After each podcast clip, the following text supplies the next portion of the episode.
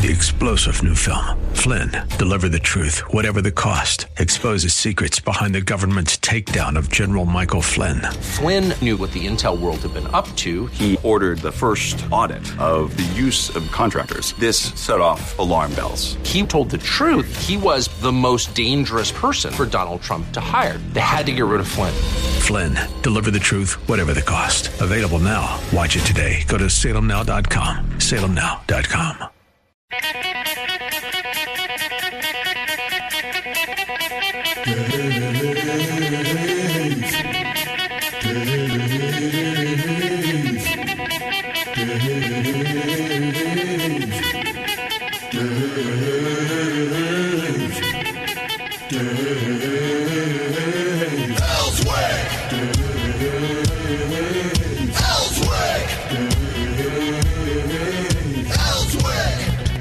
right, you'll remember that last week we were supposed to have Todd Miller on from Harding University, but we had problems with his cell phone. I did the interview later in the day, so we'll give that to you today. Todd Miller is from Harding University, the Master of Arts in Organizational Leadership. What's that all about? Welcome to uh, Todd Miller who is the Director of Strategic Initiatives, Center for Organizational Leadership, the Master of Arts in Organizational Leadership at Harding University. Is that all on your business card?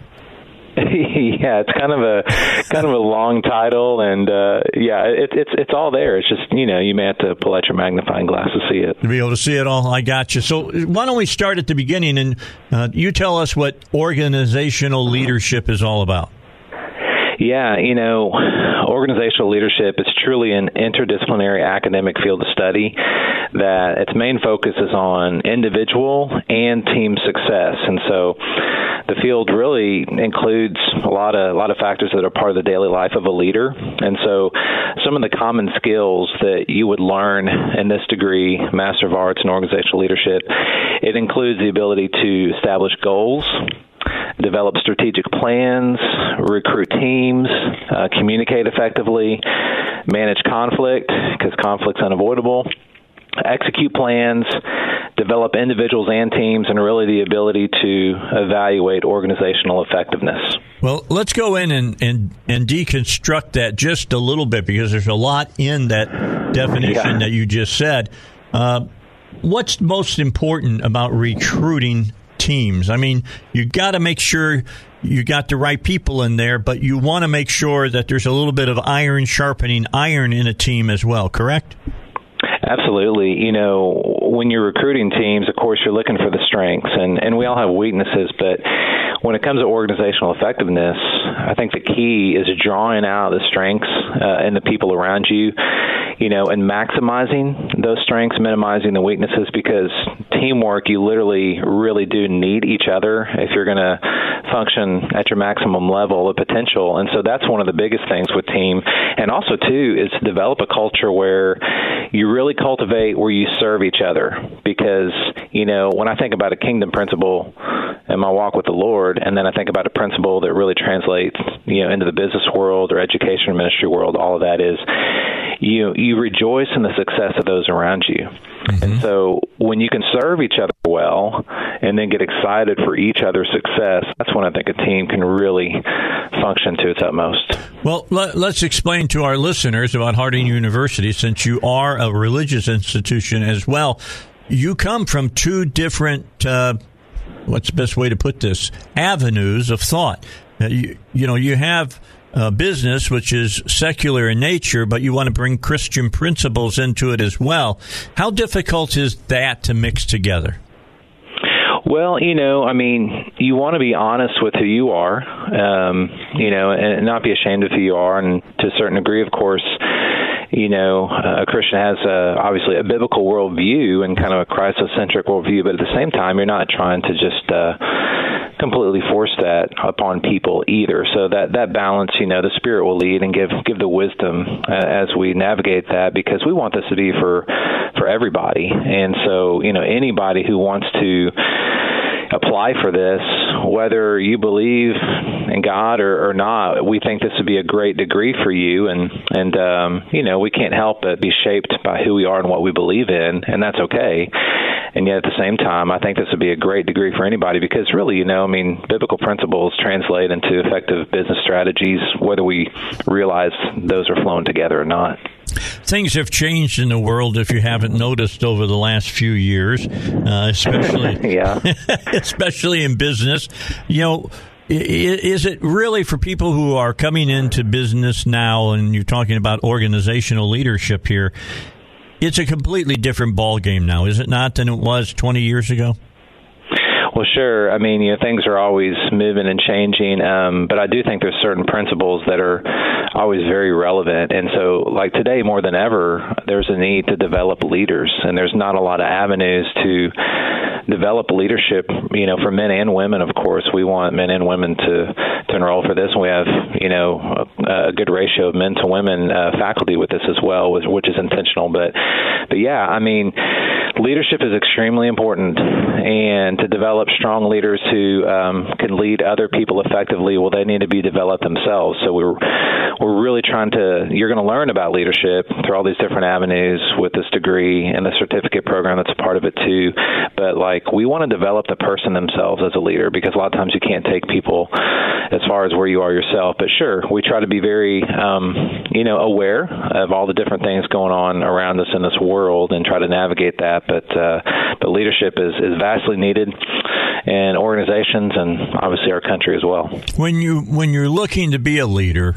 Uh, are there certain things, is there certain personalities that are better for leadership skills, or is that all taught?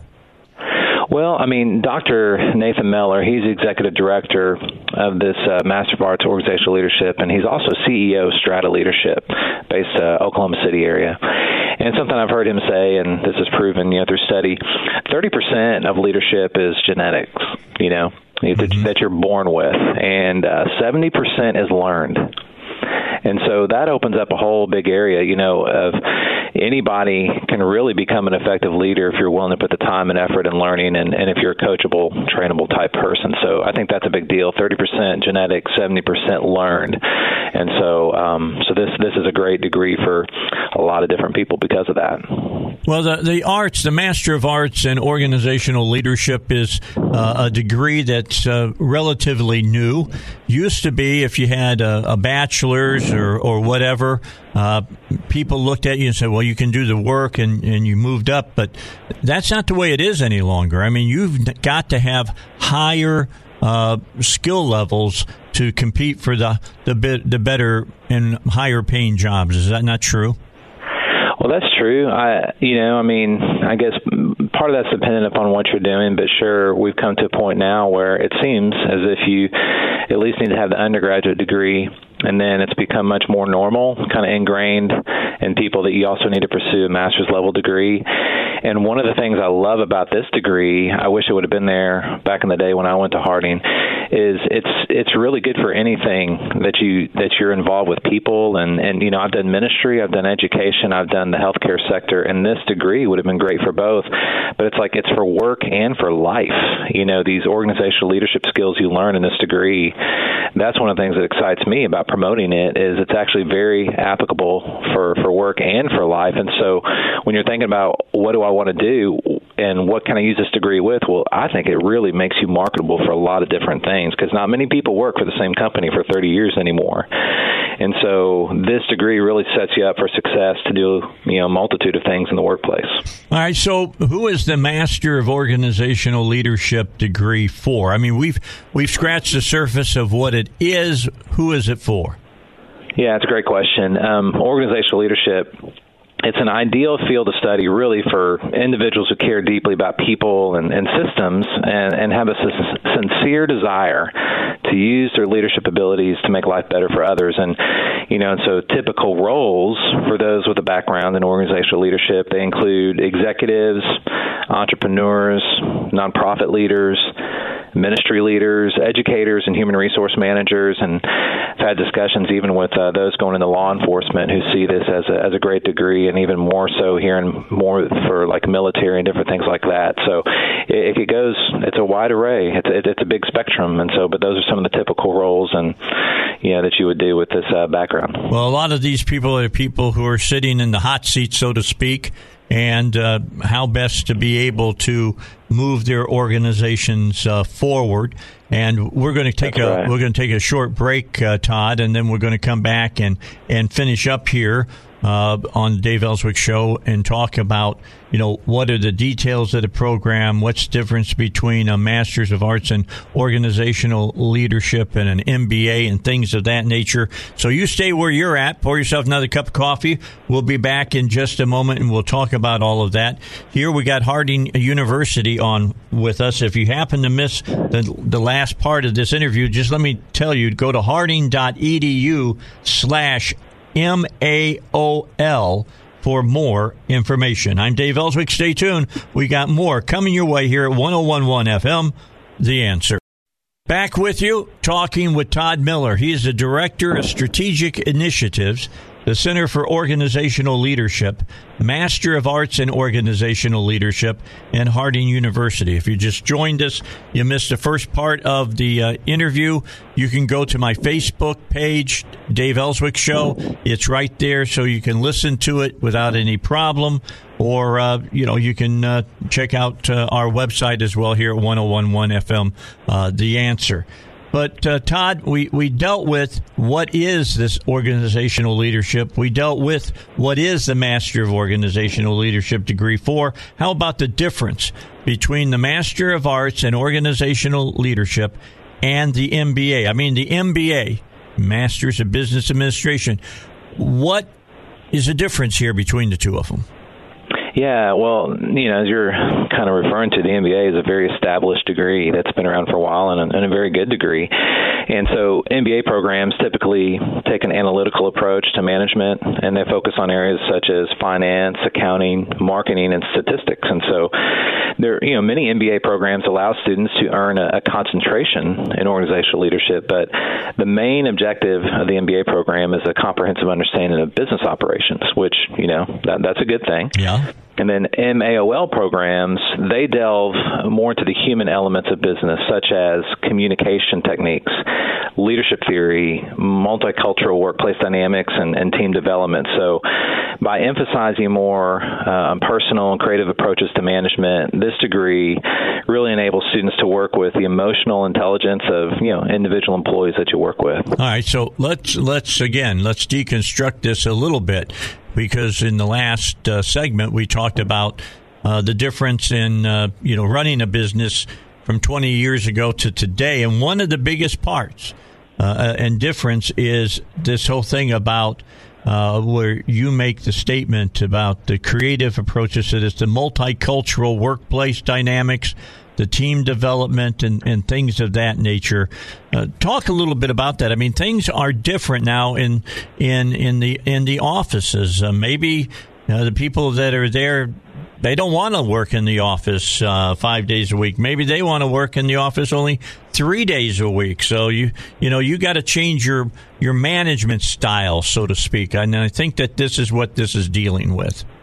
Well, yeah. In fact, I think it's perfect timing, this degree in organizational leadership, because for the first time ever, we have five generations working together in the workplace. So you think of traditionalists, baby boomers, Gen X, millennials, and now Generation Z.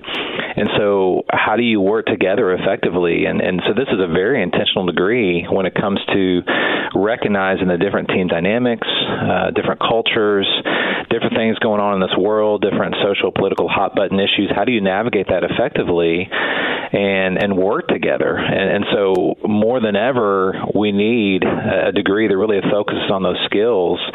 That's very intentional when it comes to people oriented things. So, how can we work together effectively as an organization, as a team, and communicate effectively and be sensitive as needed to different issues and really different generations? You know, because you can get really frustrated at different generations when they think about each other, and and so more than ever, I really think this degree is needed to help equip you for that, develop you as a leader, and as you strategically move through those different challenges within the workplace today. Yeah, Todd. One of the things that we mentioned uh, in the first part of the interview was managing conflicts. I'm just telling you, you put five generations together, the difference between Generation Z and let's just say uh, a baby boomer are immense, and that can cause some problems, I'm sure.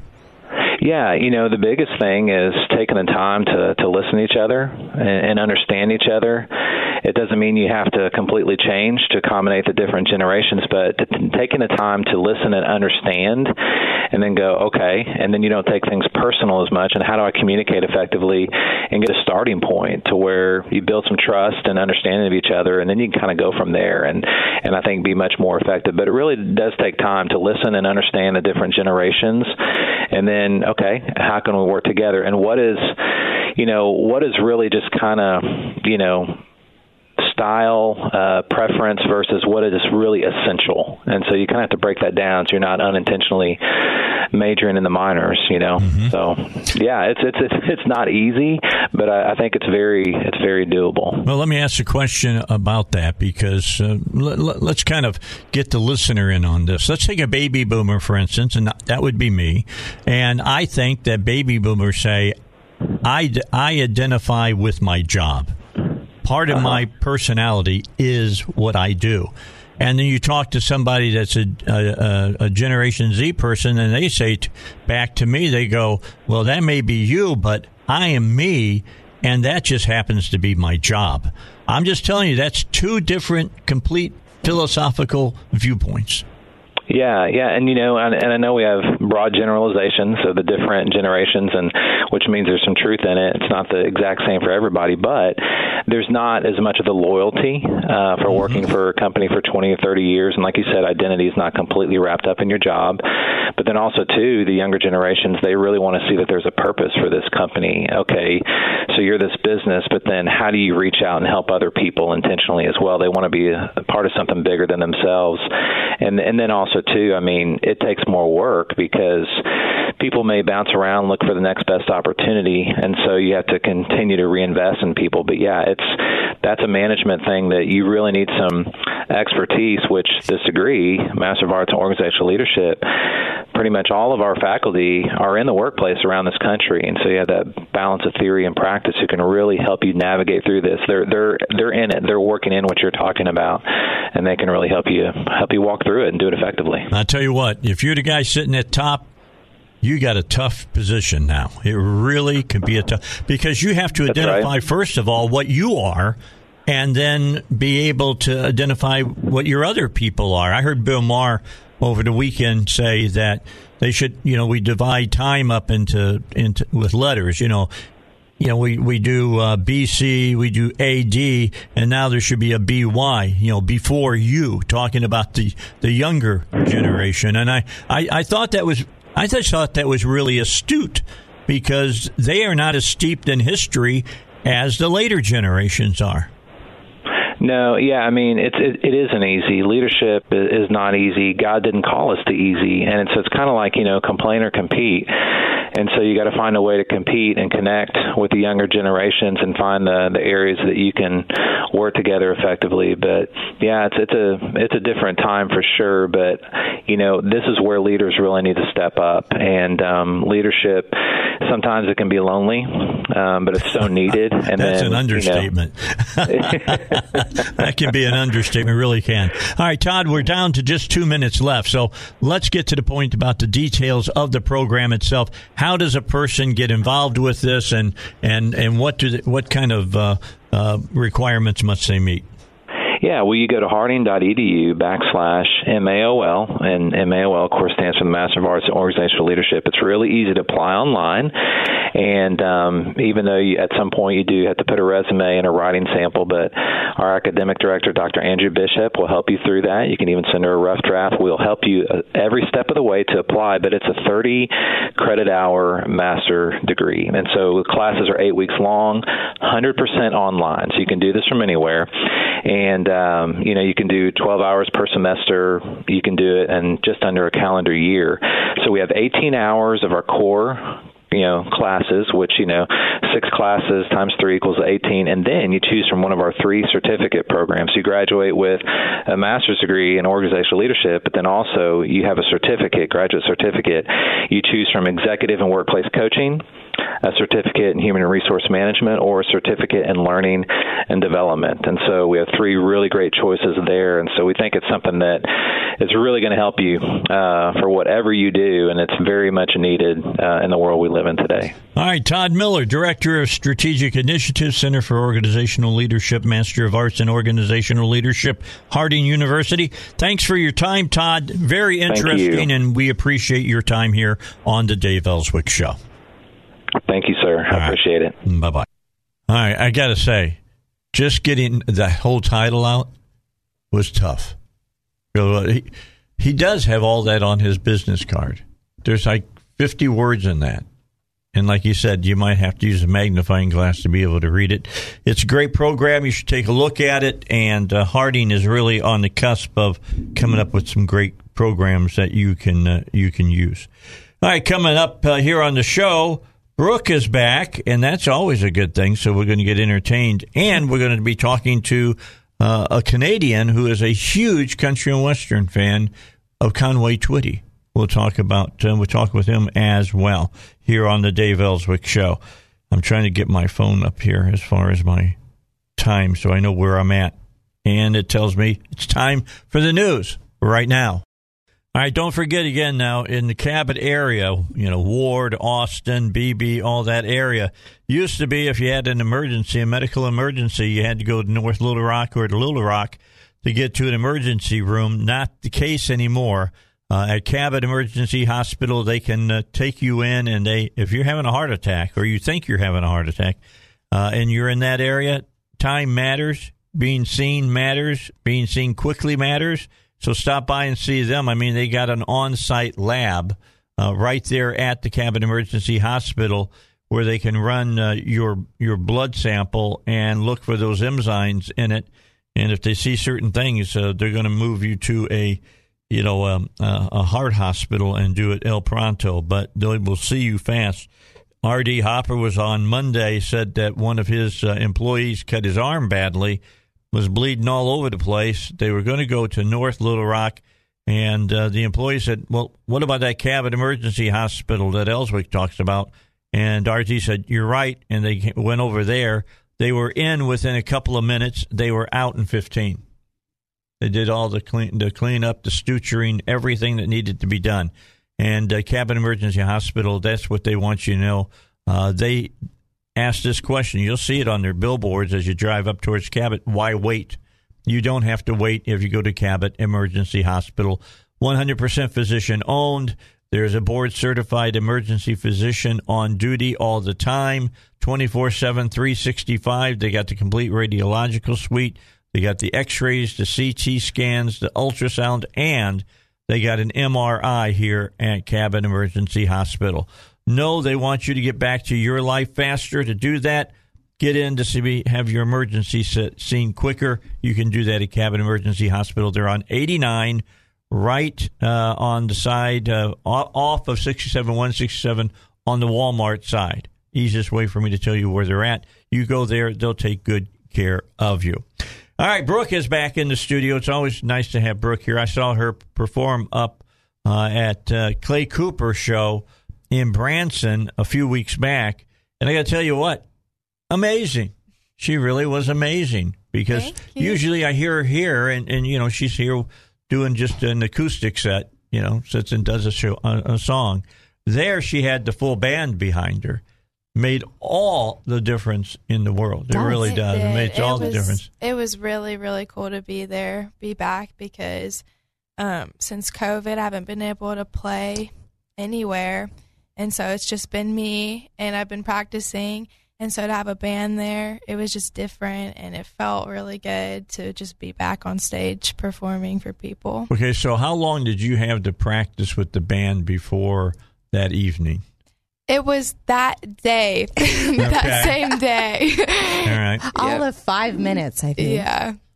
You know, Clay said, "Come on up here. Let's just run through this real quick." Is that what he did?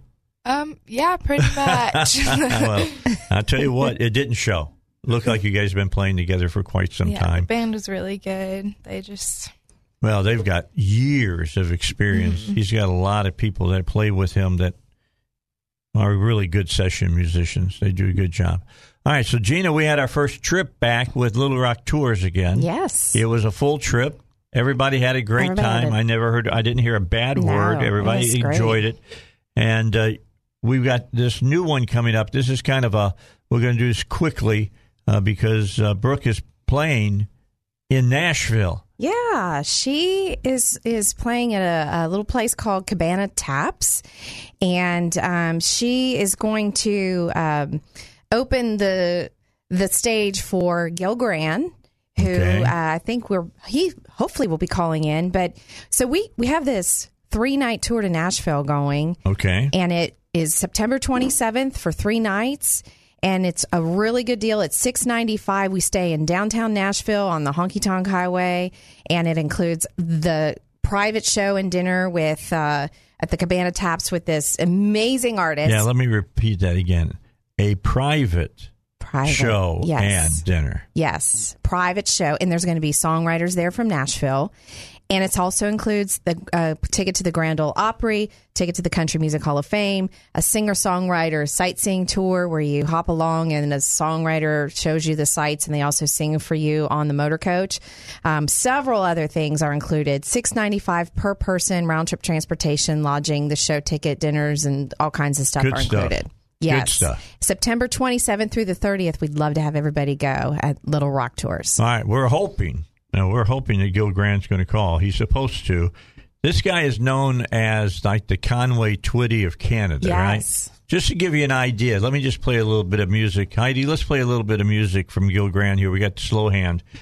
Here's the uh, Clapton song, done Conway Twitty. This is not Twitty. This is Gil Grand. You will not tell the difference. Here you go.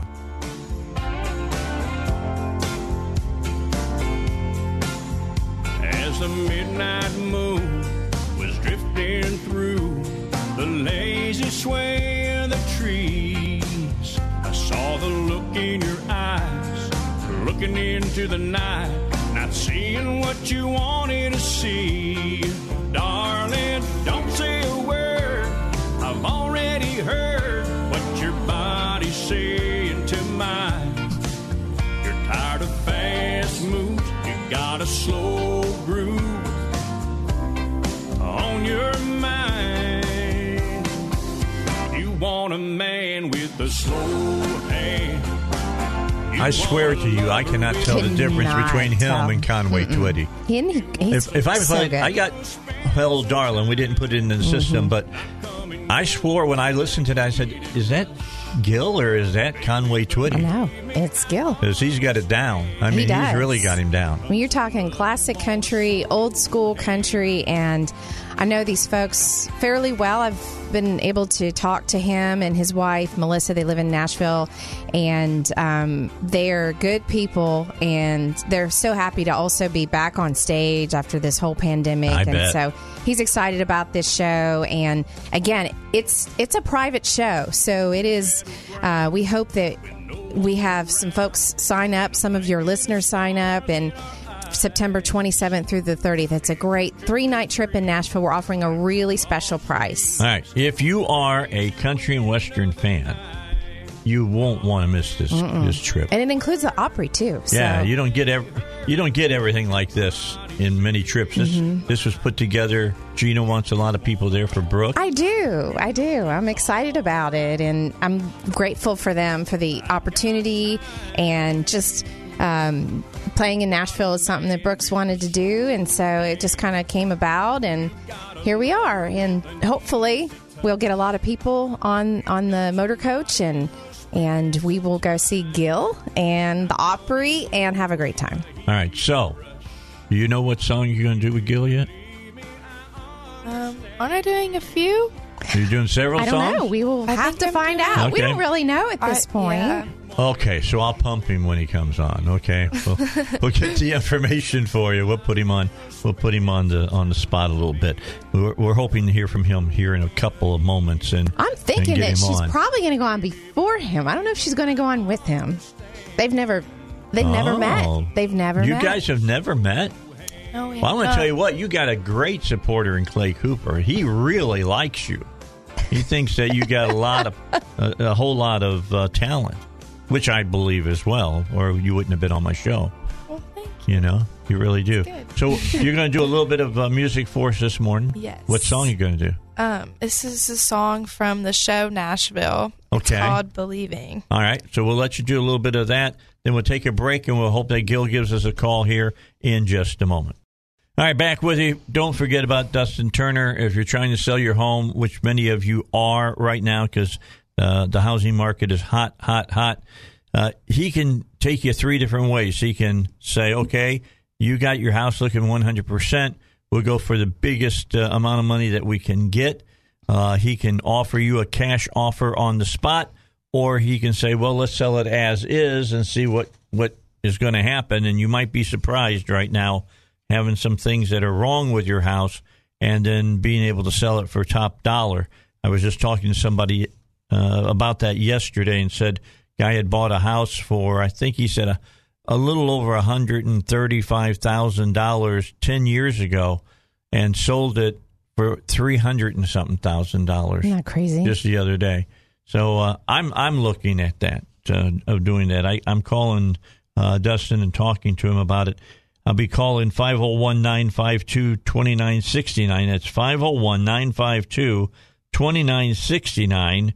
Or you can do this as well. You can go online to hometeamsoldit.com. That's hometeamsoldit.com. Now, I was going to have Brooke play, but I'm going to wait, have her wait for a second because it looks to me like Gil is on the line right now and uh, he's calling in. I want to talk to him because I'm going to tell you what, Gil. I was I I, I tuned up that uh, slow hand which we we just played for the listeners, and you've got Conway Twitty down to the nth degree.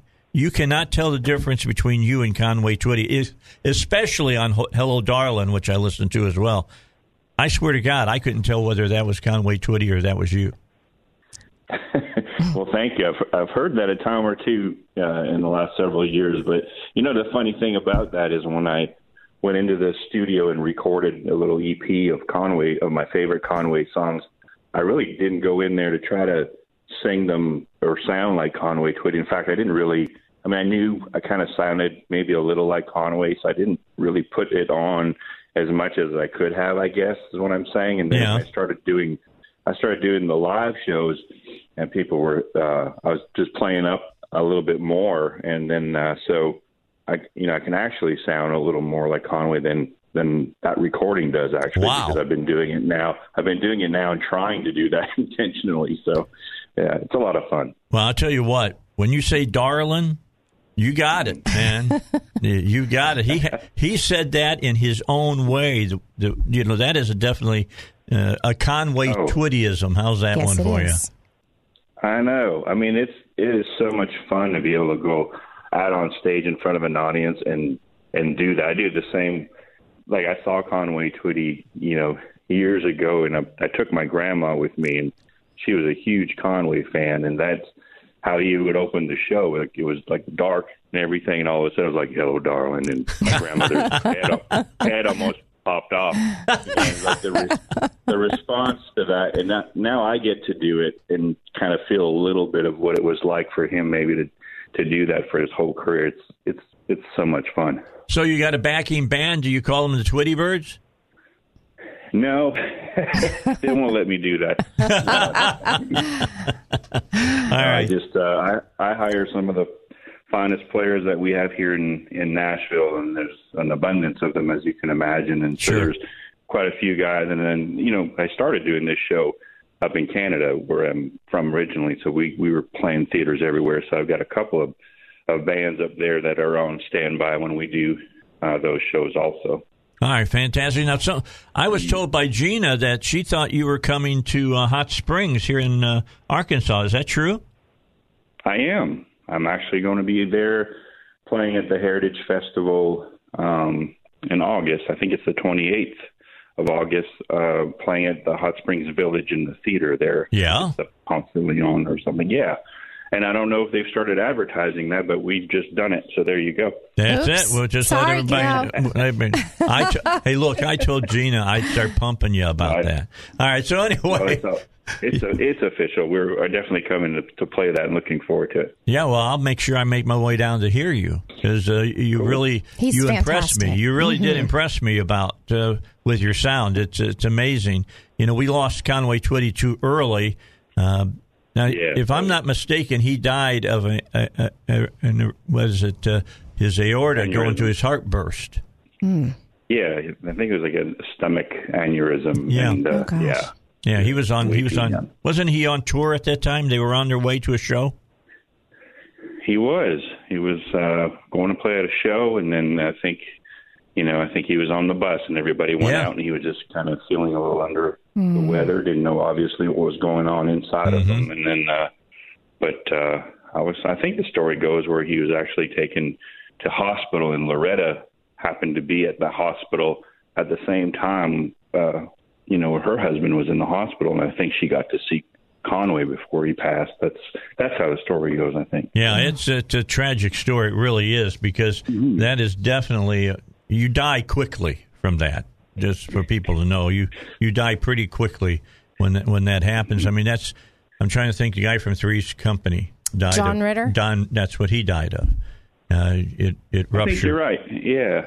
And Yeah. and early, just John Ritter Yeah. died what when he was fifty. Yeah, he was real real young, and our senator uh, John Boozman. Mm-hmm. Yeah. They just happened to catch it and took him in for emergency surgery, and you know he's still with us. But yeah, that's that's the health crisis he had, I think, a couple of years ago. Anyway, let's get back and talk Well, about that is- music. I was going to say that goes to show you you just you enjoy your life as best you can. You know, every day. Take, You- you don't take absolutely. for granted. Absolutely. So, what drew you? Now, you're from Canada originally. What is Mm-hmm. is, is country that big up in Canada? Oh, it is huge. Absolutely. So Canada. I'm from uh, Sudbury, Ontario. Is my where I grew up, and it's just north of Toronto in Ontario. And so, uh, big, big country music community there, and uh, you know, it, it grows all the way. You know, if you go out west in Canada, in in in, in Calgary uh, and in Alberta, you know, Calgary and Edmonton, and the I mean, country music. There's you know a lot of farming out there, and a lot of ranchers and uh, you know real cowboys and stuff. They love country music, and uh, it's always been very very prominent. It's, I think it's the number one genre in Canada, really, country music. Wow. Yeah, I didn't know that. Now you've got, of course, there's a female that comes from Canada. She's just relaunched her career here not too long ago, and is was massive uh, in America as well. And I'm I'm doing it the way I'm doing it because I can't pull her name up in my. I'm Faith Hill keeps coming up, and that's not who it is. No, she's from Mississippi. Yeah, yeah. I'm trying Well, to. Say, probably the probably the biggest female country artist out of Canada would have to be Shania Twain. There you Ah, go. there's- That's who I was thinking of. You know what I hear in my head when I hear dun dun dun dun dun dun. dun. That's what I hear whenever I think of her name. Yeah, she was incredible, and uh, of course she had a little. Yeah, she's still she's still amazing, and she she does. I think uh, Gina might know better, but I think she still has a residency in Vegas, or she just started a new one. I think Oh, she has a show in Vegas. she does. Yeah. Oh, okay. Oh wow! I'll have to get to Vegas because I really think like her. I I think think she's you're great. Mm-hmm. right. Gina, I'll get on the bus and we'll sing some Conway and on the way to Vegas too. We'll do that. How about that? That sounds good. That sounds- yes, Gil and I have been t- talking about bus tours now for a couple years. Mm-hmm. Right when the pandemic, Yeah. just before the pandemic hit, Right. and then everything got. Put on the shelf. Yes, it did. That's the way But now it's taken back off the shelf. I'll start. I'll start practicing my Shania Twain songs. okay, good. All right. So, Gil, let me well, last question for you. And again, Yeah. you're going to be performing uh, here in Nashville uh, for Mm-hmm. this private dinner and and uh, for songwriters and whatnot, and for a lot of people that are coming in from uh, Little Rock as well. well, what can they expect? Well, I've, I've, I've um, kind of expanded the show. It's not only Conway Twitty, but a good part of it is just because I, you know, people react to that so so well, and they they love to hear it, and I love to sing it. So I make the show very much a lot of Conway stuff, but I also uh, consider it more of a of a legends classic country music show. So I'll be you'll hear some songs by.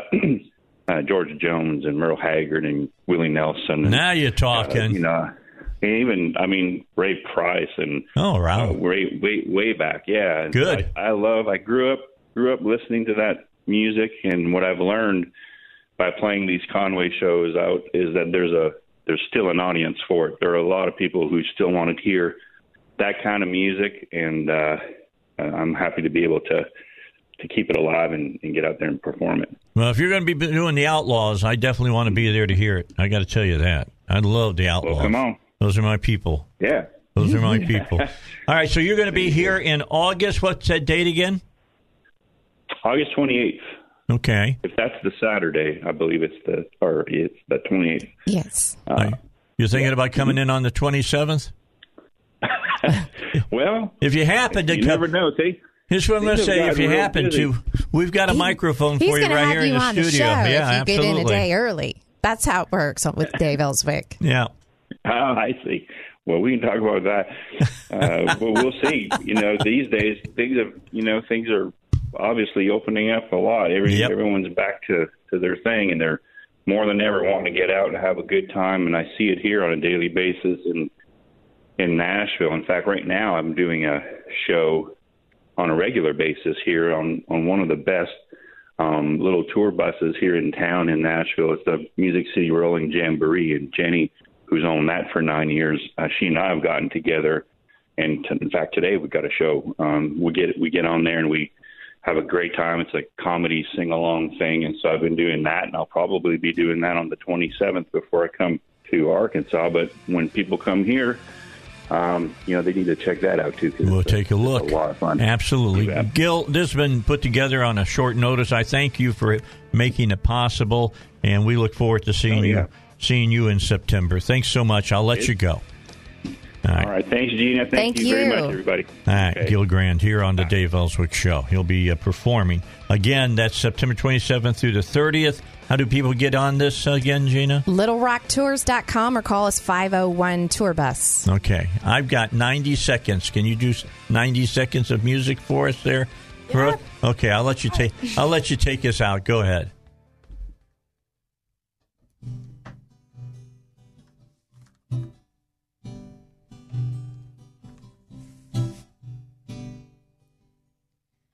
I don't remember how I got here.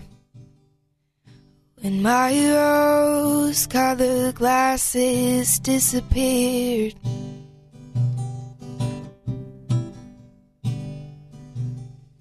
Sometimes my fingers they can lose touch and start letting go of everything I love. When I get the feeling that my prayers have hit the ceiling. And those are the days when my right. faith More coming in a moment.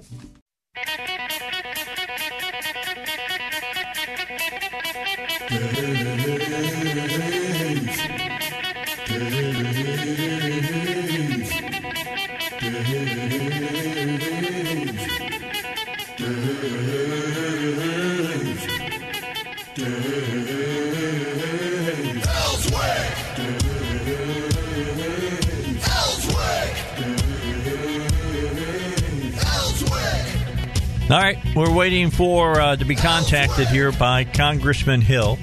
He'll be uh, joining us here shortly on the Dave Elswick Show.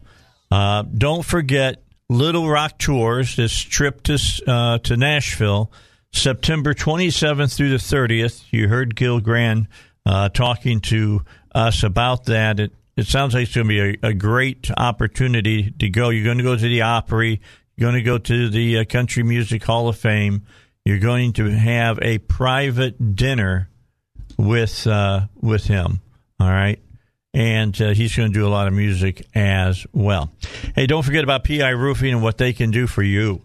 Uh, they can keep your roof in good, good, you know, stead. Keep it running really, really well, and uh, you want that to happen. It's your last defense against the elements, and uh, you know we've been into this dry spell now. We were supposed to got gotten some pretty good rain out of this front that came through uh, from down in the Gulf here yesterday. I don't know about you all, but I didn't get all that much uh, at uh, in Cabot. It was pretty dry. It, it it was enough to dampen the sidewalk. That's about it, which I'm really happy with because I've been waiting to get down and, and cut the ditch that I got uh, in front of my house, and I have to wait till it gets really dry to be able to do that. And we get another couple of days of sunshine and high 80s, and that's going to be that's going to be great. But call PI Roofing, have them come out check your uh, your roof for you. They'll walk it and take a look at it, make sure everything is is all right uh, with it, uh, because it only takes one nail to come kind of loose and come up a little bit, and water can get into your house. I know that for a fact because it happened to me just a couple of months ago, and I had to have PI Roofing come out and find that nail, and they did, and they fixed it. And they can do the same for you. All you got to do is call them 707 3551. That's 707 3551. And uh, on the internet at piroofing.com. Congressman Hill is with us from Washington, D.C. Big goings on yesterday. The Senate was able to, to beat back uh, the uh, voting rights bill uh, that uh, the Democrats were trying to push through. Uh, Congressman, that's a good thing that happened uh, yesterday in Washington, D.C. Good morning, Dave. It was a good thing. It shows you the value of the filibuster and minority rights inside the Senate. and let me be clear again Republicans are not for voter suppression. No. Republicans want plenty of time and opportunity and innovation for all people of all races who are legally able to vote and over age 18 in America to vote. And to say otherwise is a bold faced lie. I mean, it's ridiculous. And so I thought it was a good outcome. We won our elections for Congress and Senate, running the states as outlined in the Constitution. And the states have been responding to uh, concerns over the 2020 election by debating, having public exposure, public hearings, uh, and just like in Arkansas, uh, have been amending their voting laws subject to the will of the people. And they're close to the people. That's where we need to be having these debates is in our state legislatures. You know what's interesting about what happened yesterday is that we had some uh, interesting things come out uh, of that. Uh, Warnock, uh, the, the new senator from Georgia, won in the election a couple of years ago and back up for reelection now, is uh, he suddenly has come out changing his tune, saying that he has been for voter ID all along. And if you just go back and just check what this guy believed in, he did not believe in voter ID. And what the Democrats now are finding out is through their own uh, polling that like 80% of Americans think that showing some kind of ID to vote is not a bad thing. So suddenly now the Democrats are starting to sing a different tune. Are they starting to sing a different tune over in the House? Uh, no. Will okay. Say that they're. I, I would. I would disappointingly report to you that they're not. They want 16 year olds to vote. They want uh, felons to vote. They want no voter ID law. That's why this HR one and S one were so uh, troubling. It preempts all state voter laws. It would have preempted voter ID as supported by the Supreme Court in the states, and as you say, supported by the vast majority of Democrats, Republicans, and independents. And it would have had taxpayer money going to fund congressional and Senate elections. So you would actually be indirectly funding someone you disagreed with. I mean, it, it's just a crazy bill, and how it can be treated seriously in the Senate, I don't know. And I'm glad they defeated it yesterday. Well, I don't see how. Here's the, the only thing that I watch this, and I'm always, what's their long play here? And because the, the, Democrats play long ball, they really do. They don't play little ball; they play long ball. So what you have is you have a group of people that I think know that if it gets in front of the Supreme Court, they say this is unconstitutional. However, maybe that doesn't get up in front of the the Supreme Court until after the 2022 election, and you can hold on to the House. Is that kind of what they're thinking? Do you know? I mean, you can't get in their minds, and I nor do I think you want to. But the bottom line is, is you know, it's kind of crazy, but it seems like to me that may be their end game. Well, it, to me, it's just about open voting and no rules. Just like Democrats promote essentially no legal border requirements. They're not for border security physically. They're apparently not for a set of laws that allow people to lawfully immigrate. They're just uh, want to go back to uh, a completely free, open border system. I think they have the same philosophy about voting, which is if you can fog a mirror, uh, you know, you can vote. Uh, 16 and up. We're not. We're not. There's no ability to prove that you live in that district, prove that you're a legal resident of the country, uh, prove that you're over 16 or 18, whatever their age is. Um, or that you are registered to vote as required. So to me, it's just a free for all, and it's not in keeping with American traditions for 200 years, and that's their approach to virtually everything in this Congress. Yeah, it, it does seem to be that way. I mean, they they just want to have no rules whatsoever. It's just, as you say, a free for all. Uh, I sent a story into you. I wanted you to take a look at it and maybe have something to say about it, and that's what China is saying to these companies now that are coming over to work in China, how you almost have to plead uh, fidelity to the communist government. Uh, after looking at that, that worry you any? Look, China has um, another law. I read that, and uh, this is uh, China is having a little peak of anger because uh, the West, uh, mm-hmm. Europe, and the United States are trying to hold China accountable for running concentration camps in Western China and imprisoning the Uyghurs and breaking their 50 year agreement with the United Kingdom and Hong Kong and threatening Taiwan and not allowing the World Health Organization into the country in an effective way to determine what happened in Wuhan. And therefore, we're putting sanctions on certain Communist Party officials because of all that malign behavior. This is their little uh, fit where they're going to try to have turnabout its fair play and say that if Ford Motor Company builds a plant in China, their officials, everybody who works there is going to have to basically swear a loyalty oath to mm-hmm. to China. So look, that's a, a dumb idea, and but this is their reaction in the Communist Party to the West now uniting under President Trump's leadership and continuing uh, that we're not going to put up with them cheating on intellectual property uh, and cheating on treaties uh, and not standing up for the international rules in trade and economics and diplomacy. And China's in a bad place right now.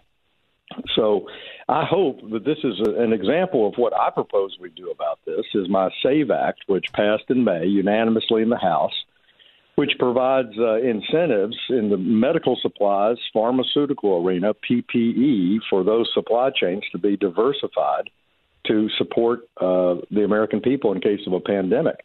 I think American businesses all over the world and European businesses are reassessing their supply chain into uh, China.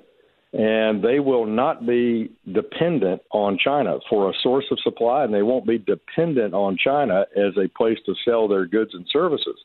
That doesn't mean they're going to pull out completely because China is a huge market. And just as they've turned negative toward the West and aggressive uh, 2013ish under the Obama uh, coddling of China, hmm, maybe they'll go back the other way. So the problem is we've never had a communist dictatorship, authoritarian government as integrated as they are in American the American supply chain, and that's what I think you'll see a major reassessment of that. Uh, next time that you're in the, the area and you can come sit down in the studio, I'm going to ask for an hour, and I want to talk just China because there's a lot of things to talk about concerning China. Right now, we we'll got to take a break.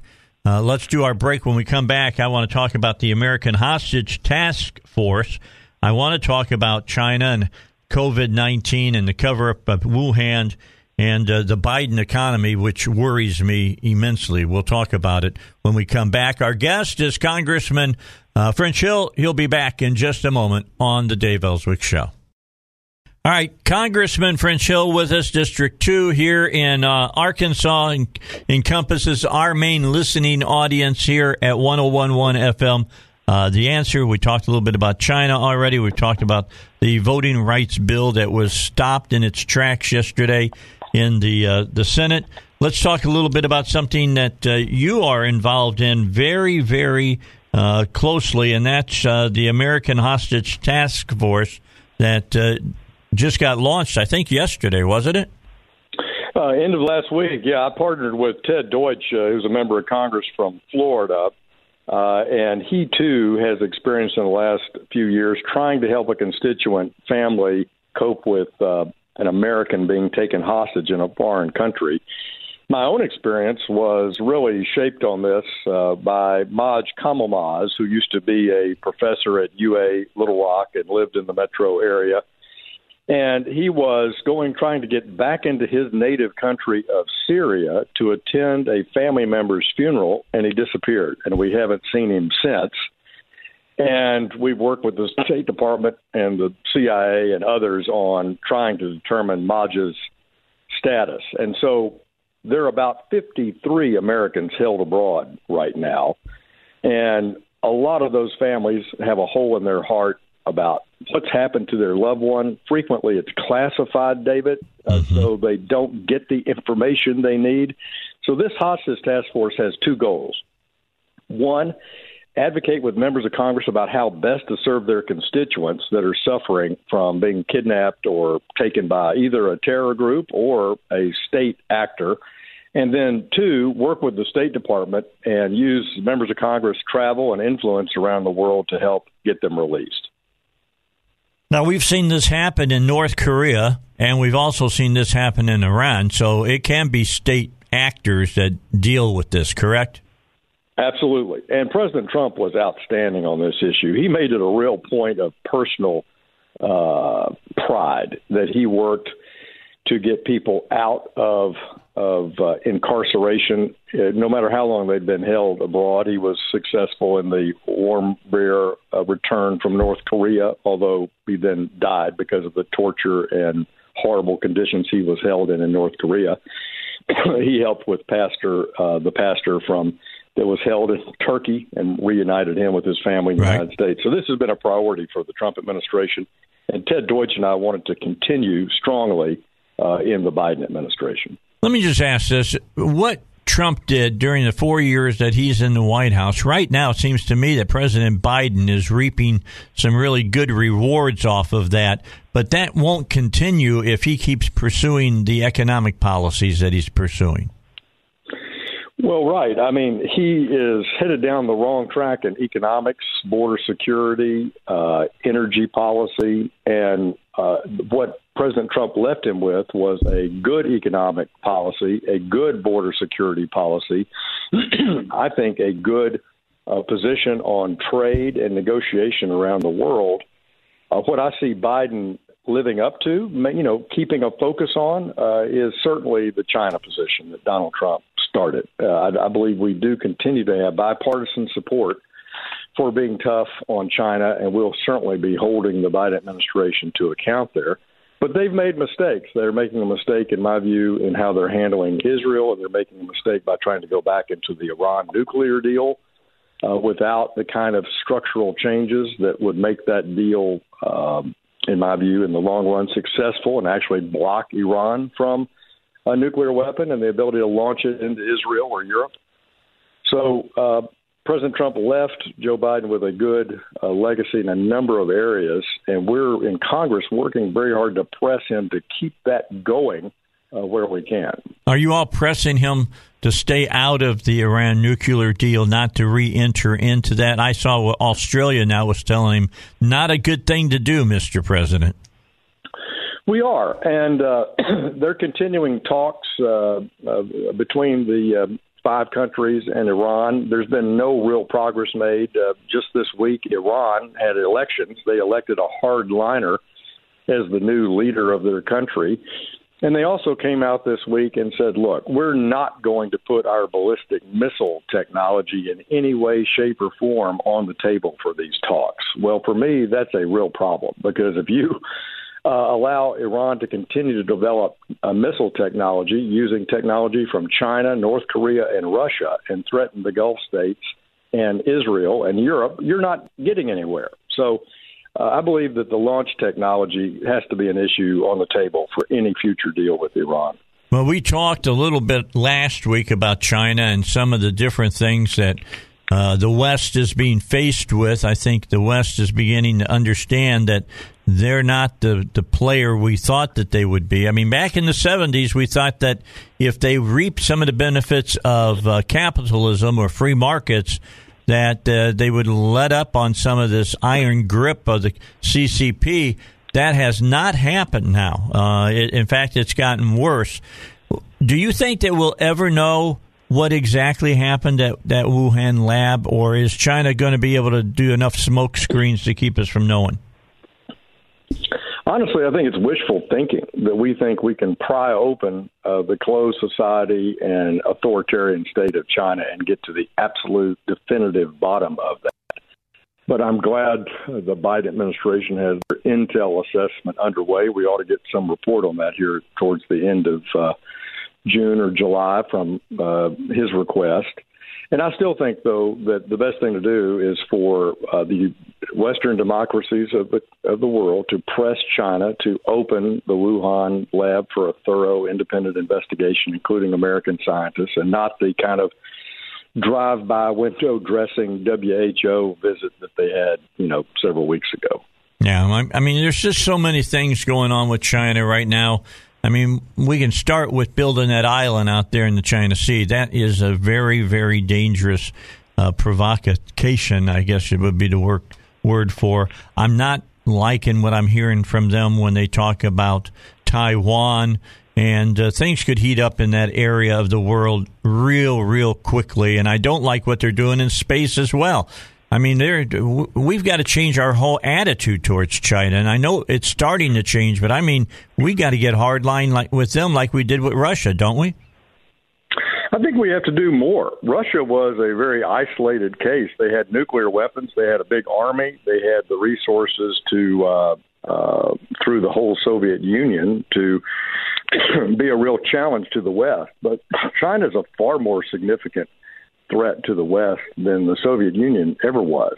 Why? Well, they have nuclear weapons, true, but they also have conventional weapons that are at the top of their game. Yep. They have a satellite system all around the world. They have a base on the dark side of the moon. They now have a rover on Mars.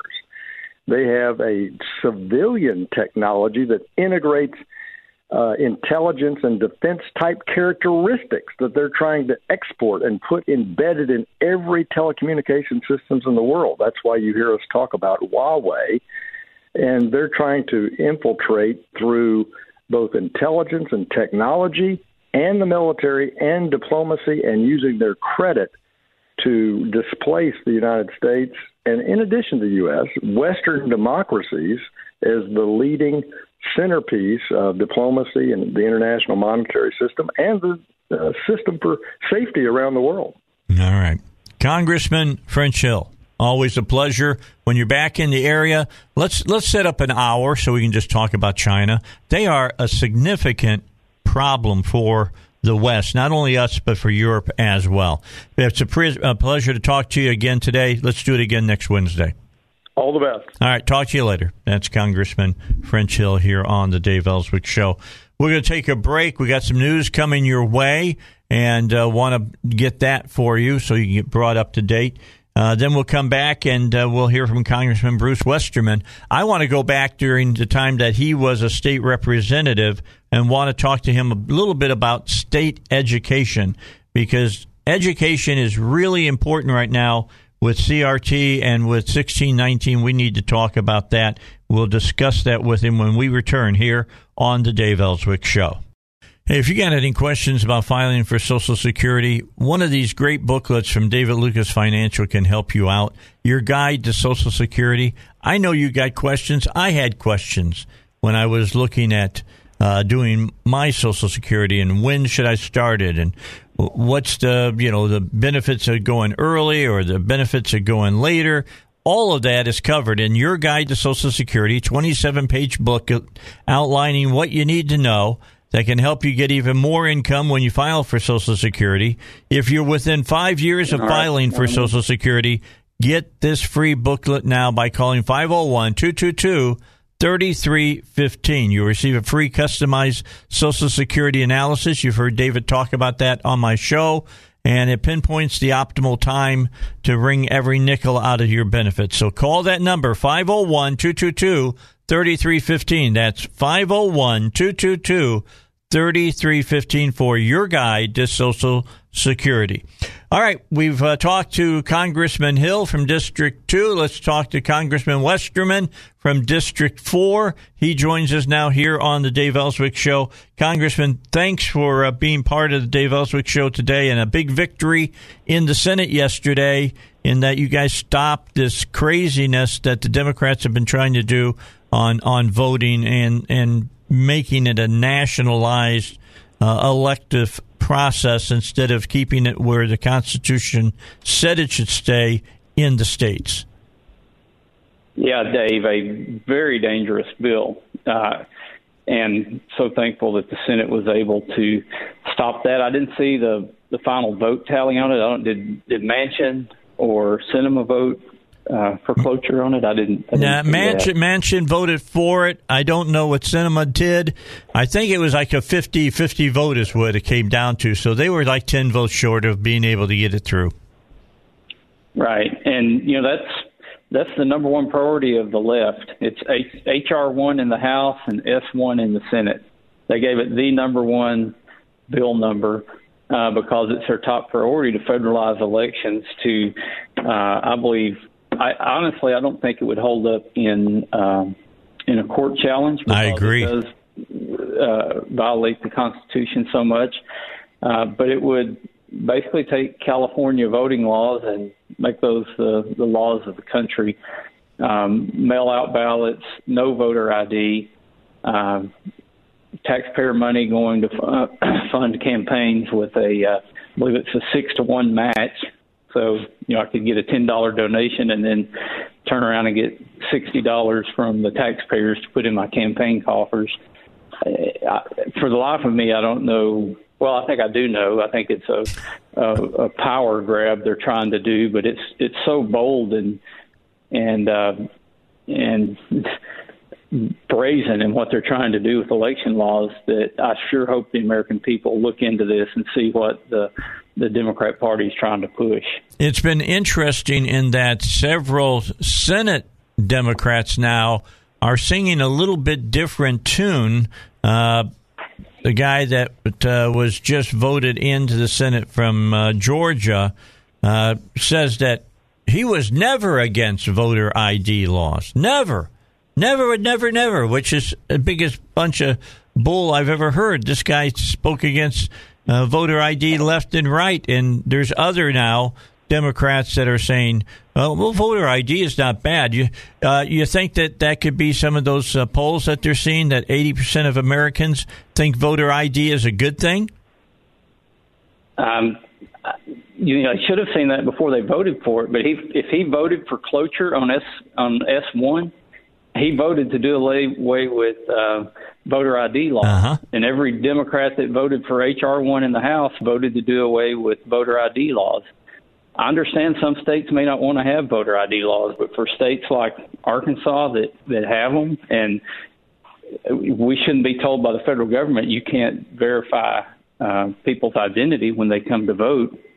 You know, I was in the uh, you, you'll remember, Dave, but I, it was when I was in the state legislature that we passed the voter ID law, and we had to override Governor Beebe's veto to to make that. That's law. right.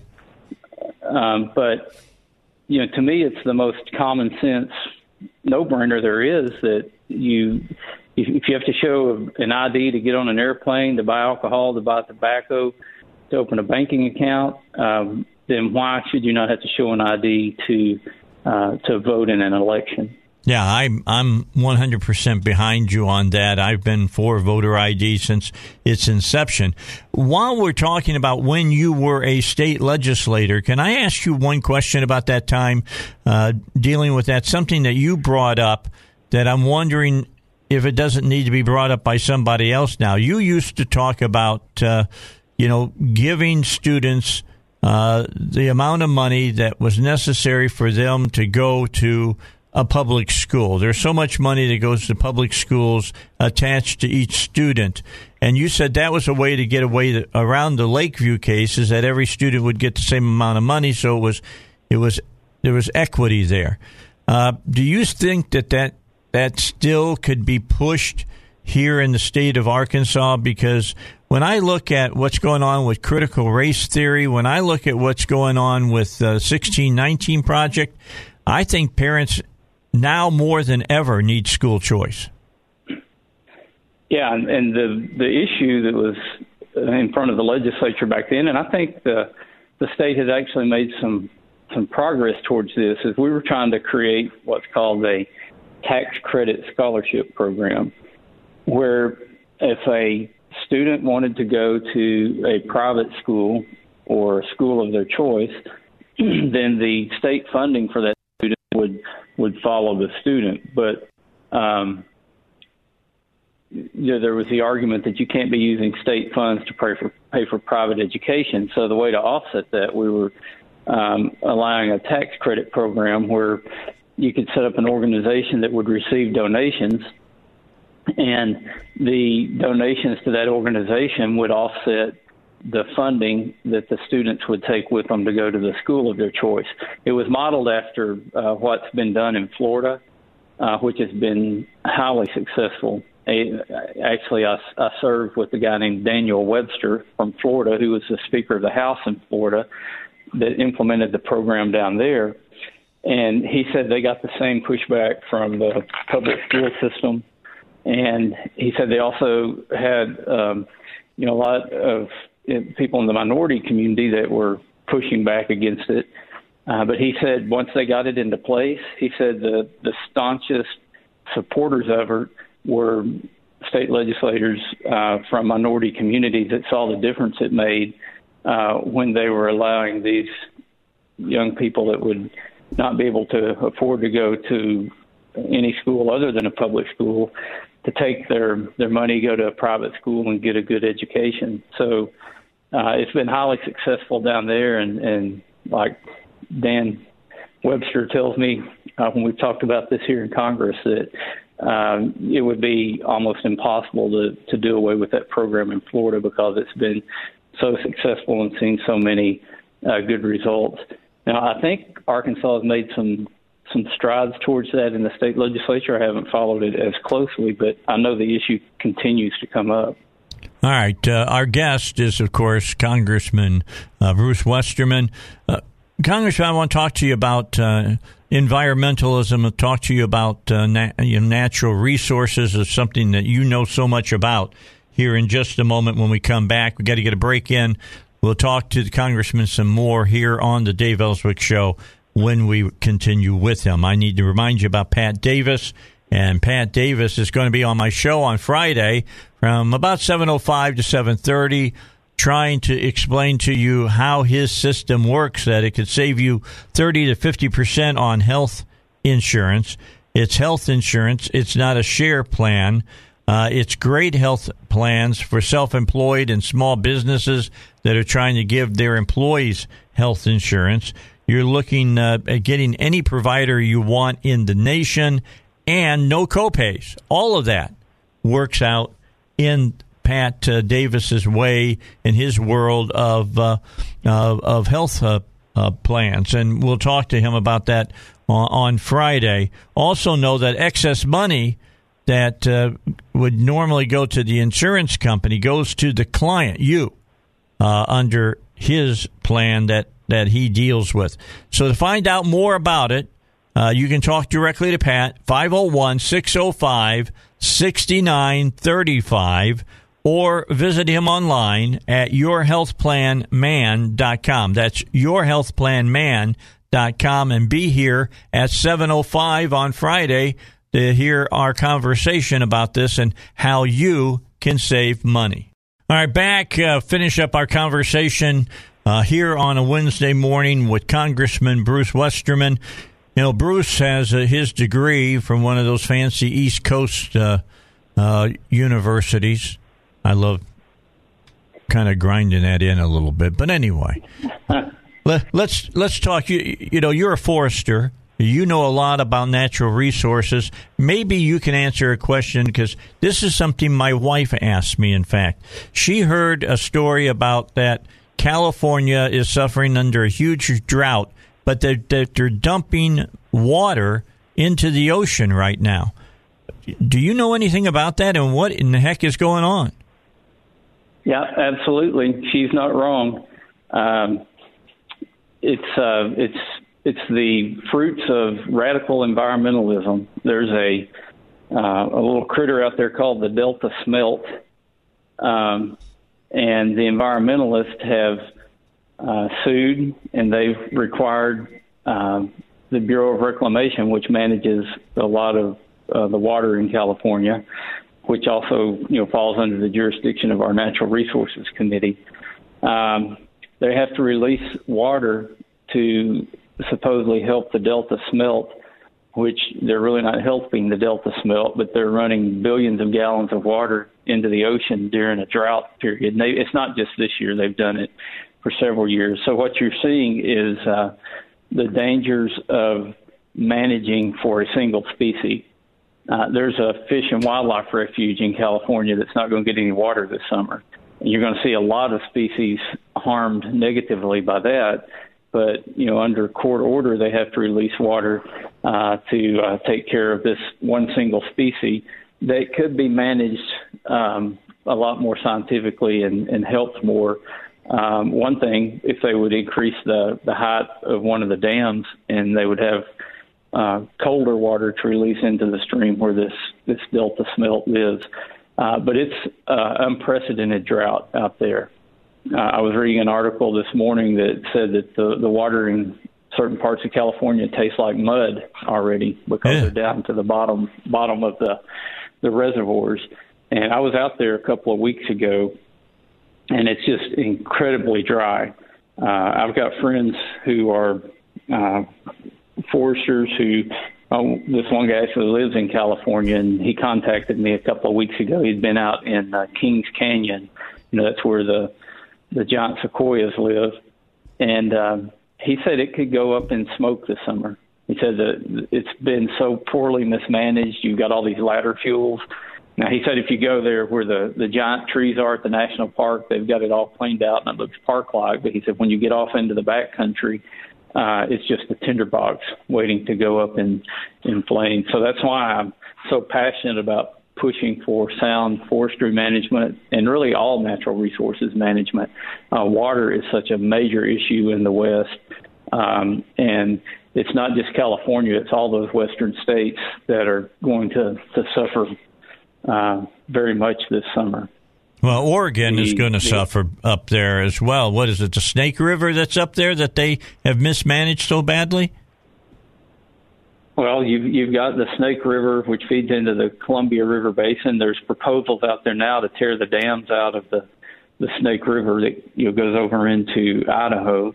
Um, that's an that's an issue that's on the table. Uh, this country spent billions of dollars uh, building dams and creating water infrastructure in the West. Now, there were a lot of mistakes made, and there were uh, some shady dealings that took place. But at the end of the day, the West has been able to grow because of those water management systems that most of them were done by the Bureau of Reclamation. Corps of Engineers did a lot of it as well. You've got a lot of tribal water rights, um, and it's it's uh, you know very complicated when you start looking at uh, especially like the Colorado River and who gets water out of it and how much water the city of Los Angeles managed to wrangle out of the, the Colorado River. You've got you know Las Vegas wouldn't be there without um, water from the from the Colorado River. Mm-hmm. Uh, but now you've got people wanting to go in and, and tear out this infrastructure um, that really is the basis of survival in the West. It, the, the way one way to look at it, the West developed as water resources developed, um, and you know once you get past the I think it's 100 100th meridian, you you get about 11 inches of rainfall per year until you get on the other side of the of the mountain ranges uh, closer to the coast. So it's uh, the old saying that in the West, um, whiskey for drinking and waters for fighting is pretty accurate. All right. So, you know, what can we expect? I mean, when you look at California, San Joaquin Valley, all that area, farmland in that area produces a lot of the food that we consume here in the United States. Are are we going to start seeing, you know, uh, you know, I don't know what fruits. Uh, I know pistachios is something they do a lot of. Figs are something they do a lot of. Olives is a lot of something they do uh, out in California. Well- are, are we going to see some of those products start showing up on the shelves, not being there? Yeah, uh, I, I met with the president of the California Farm Bureau when I was out on my trip. I'm actually going to probably go out there again and, and tour some of the farms in the Central Valley. But it's the most productive farmland on the earth, and it provides an unbelievable amount of the fruits and vegetables um, that that are consumed all across the United States. So there's grave concern that they're not going to get water. Um, you know, you've still got wells out there that you can pump out of, but there's restrictions on that, and the water tables are dropping. Um, it's um, it's not looking good for the, the farmers in the Central Valley, which means it's not going to be looking good in the in the grocery stores across the country for fresh fruits and vegetables. Wow. All right. So you keep us up to date on that, would you, uh, Congressman? Because you're you're so. I mean, this is your your your wheelhouse as far as that goes. I mean, you're waiting for the ball to come down that wheelhouse so you can drive it out of the park because you are up to date on all of this. And Dave, I visited some. The Bureau of Indian Affairs falls under our committee as well, so I visited with several tribes when I was out out west, and you know, they, a lot of this tribal land is is in a desert area, and the um, the tribes have water rights that they've been granted through through treaties. And just to show how productive some of this land is, there was a grapefruit orchard. I mean, it's basically desert with this beautiful grapefruit orchard that they use drip irrigation for. And I asked the uh, the tribal chairman, I said, I'm just curious, what does a crop like that, what kind of income does it produce? And he said, well, that's that's about a hundred acres, and we just sold seven hundred and fifty thousand dollars of grapefruit off of it. So you know, seventy five hundred dollars per acre, and he said they harvest it twice per year. So that's that's how valuable water is, um, and the crops that they grow out there. But if the water's gone, the crops are gone. So is the federal government going to have to get more involved in this to say to protect the food supply for our country? You know, you guys got to wake up and smell the coffee, so to speak. Yeah, but it's laws that that were put there with good intention. The Endangered Species Act was put there with good intention, but it's been weaponized and it's been used to stop, um, you know, to to affect water management for the state of California because of a one species that they, you know, there's, there's been lawsuits under the Endangered Species Act, and the courts have stepped in and said, you know, you can't do harm to this delta smelt, so they're releasing lots of water to supposedly help the delta smelt. But um, from what I understand, the, the population of delta smelts isn't in, increasing that much. Um, it's just insane to see how these laws get weaponized and the damage that it does not only to the environment but to the economy. Um, you know, what about the rest of what about this fish and wildlife area that's not going to get any water this summer? What's that going to do to wildlife? Um, but it's uh, you know that's the law under Endangered Species Act. They can sue to do that. We've tried to change the Endangered Species Act, but every time we propose something to change it, uh, we get labeled as you know hating wildlife and not caring about endangered species. Same thing with the National Environmental Policy Act, NEPA, which is a hindrance for everything to building roads to, to doing forest management. So we're going to keep working on it, and uh, hopefully something better will come out of it. I'll tell you what, next uh, Wednesday, let's kind of zero in on that a little bit and talk about infrastructure and how it affects infrastructure, all these studies that you got to do and whatnot, and how that drives up costs. Our guest, uh, Congressman Bruce Westerman, he can talk about it because that's, like I said, that's his bailiwick. Thank you so much, Congressman. Let's do it again next Wednesday. You bet, Dave. Have a good one. Talk to you later. All right. Congressman Bruce Westerman here on the uh, Dave Elswick Show. Also interesting what he said about uh, public education and this whole thing of uh, uh attaching the money uh, to the child uh, for education. And I'm going to see if we can't get a hold of that gentleman out of Florida so that we can talk to him and uh, find out what it was that they did that was different than what we've done. All right. That's going to be it for today. Hope you enjoyed the show. Tomorrow we'll get it underway again at six uh, uh, six o'clock in the morning here on 101.1 FM. The answer.